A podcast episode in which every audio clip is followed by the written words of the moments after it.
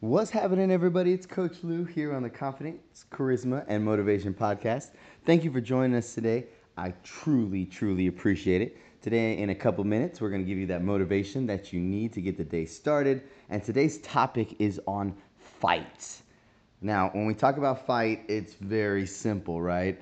Uh, are you ready to fight or are you ready to run? And your body, of course, has the fight or flight system which is your brain telling your body either it's time to stay there and settle this argument, fight it out, or it's time to run away.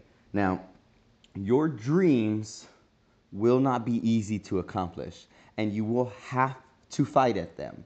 So there's not like you can't just keep running away from your dreams constantly. There's a there's a scene from from Rocky. I think it's the newest Rocky where he says, uh, "Life will hit hard, the harder you are hit, the harder you're able to take it. Les Brown says, You will fall, but if you can look up, boy, you can get up. And I got to tell you, you're going to have to fight for your dreams. You're going to have to fight for your job. You're going to have to fight for your passion. And now, because of what's going on in the world, you may have to fight more so than ever before. You may have to start something new. Yeah, I don't know. I don't know your situation, but maybe you lost your job.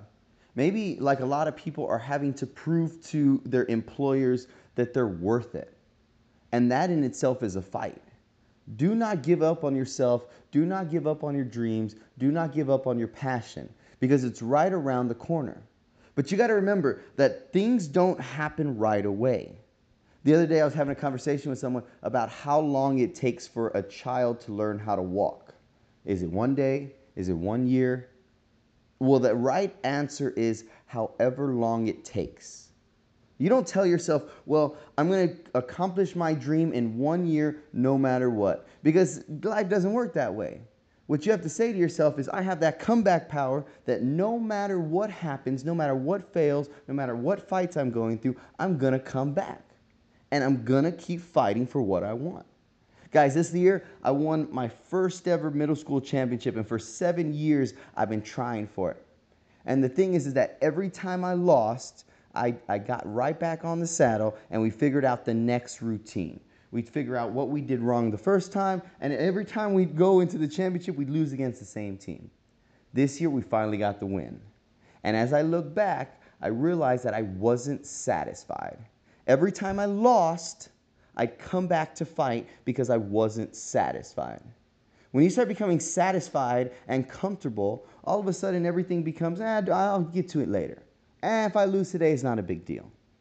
Put that in the past. And I want you to fight.